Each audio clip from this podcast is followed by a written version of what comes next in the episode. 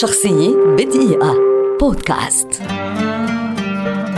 يوسف إدريس كاتب قصصي مسرحي وروائي مصري، ولد عام ألف وتسعمائة وسبعة وعشرين ويعد أحد أبرز كتاب عصره. نال شهادة بكالوريوس في الطب عام ألف وتسعمائة وسبعة وأربعين، وفي عام ألف وتسعمائة وواحد وخمسين تخصص في الطب النفسي.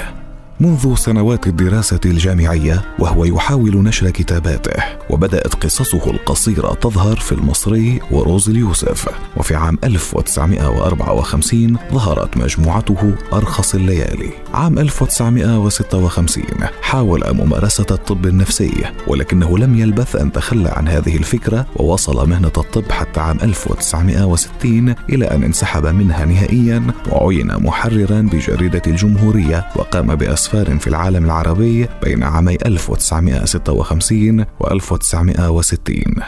عام ألف وتسعمائة وثلاثة وستين حصل على وسام الجمهورية، واعترف به ككاتب من أهم كتاب عصره، إلا أن النجاح والتقدير لم يخلصه من انشغاله بالقضايا السياسية، وظل مثابرا على التعبير عن رأيه بصراحة.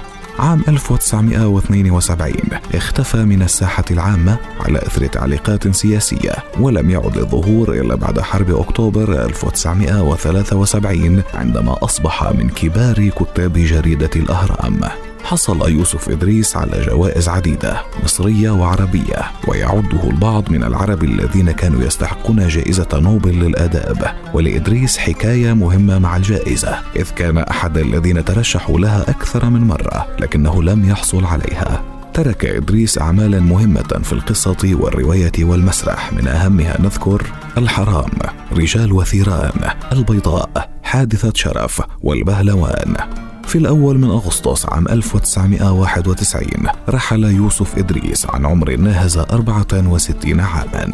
شخصية بدقيقة بودكاست.